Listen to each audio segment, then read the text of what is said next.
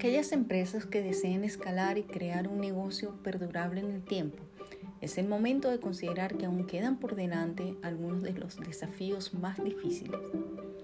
La dinámica del mercado ha llevado a crear constantemente nuevo valor para sus clientes y para su negocio, no solo modificando y optimizando los productos existentes, lo que bien conocemos como captura de valor, sino más bien desarrollando cada producto para alcanzar su máximo potencial.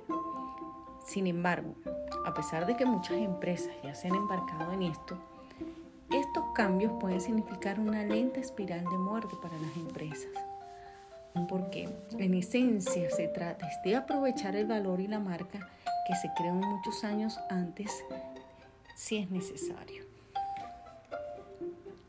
La muerte empresarial rara vez ocurre de la noche a la mañana y una gran empresa puede permanecer a flote durante muchos años. Si usted decide trabajar duro para proteger la empresa que ha creado, desafortunadamente esto a menudo significa cerrar nuevas iniciativas, nuevas directrices, incluso poner tantos obstáculos a las nuevas ideas que pocas personas estarán dispuestas o son capaces de impulsar su empresa. Los síntomas de esto son difíciles de pasar por alto, comenzando con una moral disminuida de su entorno, carencia de motivación, interés, falta de innovación, entre otras. Y como consecuencia, se volverá más lento el trabajo y la incorporación de nuevos productos tardará más en llegar a las manos de sus clientes. Sabemos que toda nueva empresa tiene en sus inicios una visión clara y convincente pero cuando alcanza una etapa madura o la dirección ve que ha logrado en gran medida su visión original, con bastante regularidad la gente no se siente segura de lo que realmente estaba persiguiendo.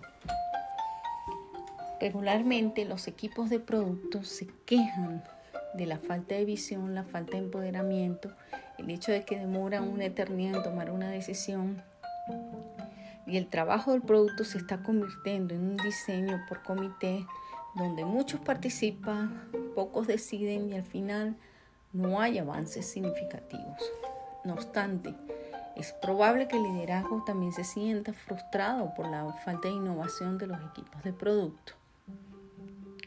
Los equipos de alta dirección con demasiada frecuencia recurren a adquisiciones o crean centros de innovación dentro de sus empresas que son entidades separadas para incubar nuevos negocios en un entorno protegido. Sin embargo, esto rara vez resulta en innovación que ellos están buscando porque realmente lo que están es desesperados en dar un empuje a productos que no son necesariamente muy innovadores.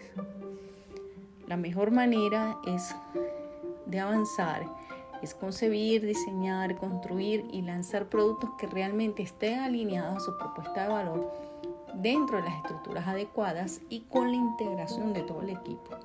Recuerde que la innovación no solo está impulsada por la tecnología y los dispositivos. La innovación proviene del ingenio ante circunstancias difíciles y es por eso que es importante reconsiderar su enfoque de innovación ofreciendo soluciones y herramientas en lugar de prescribir de la creatividad de sus equipos.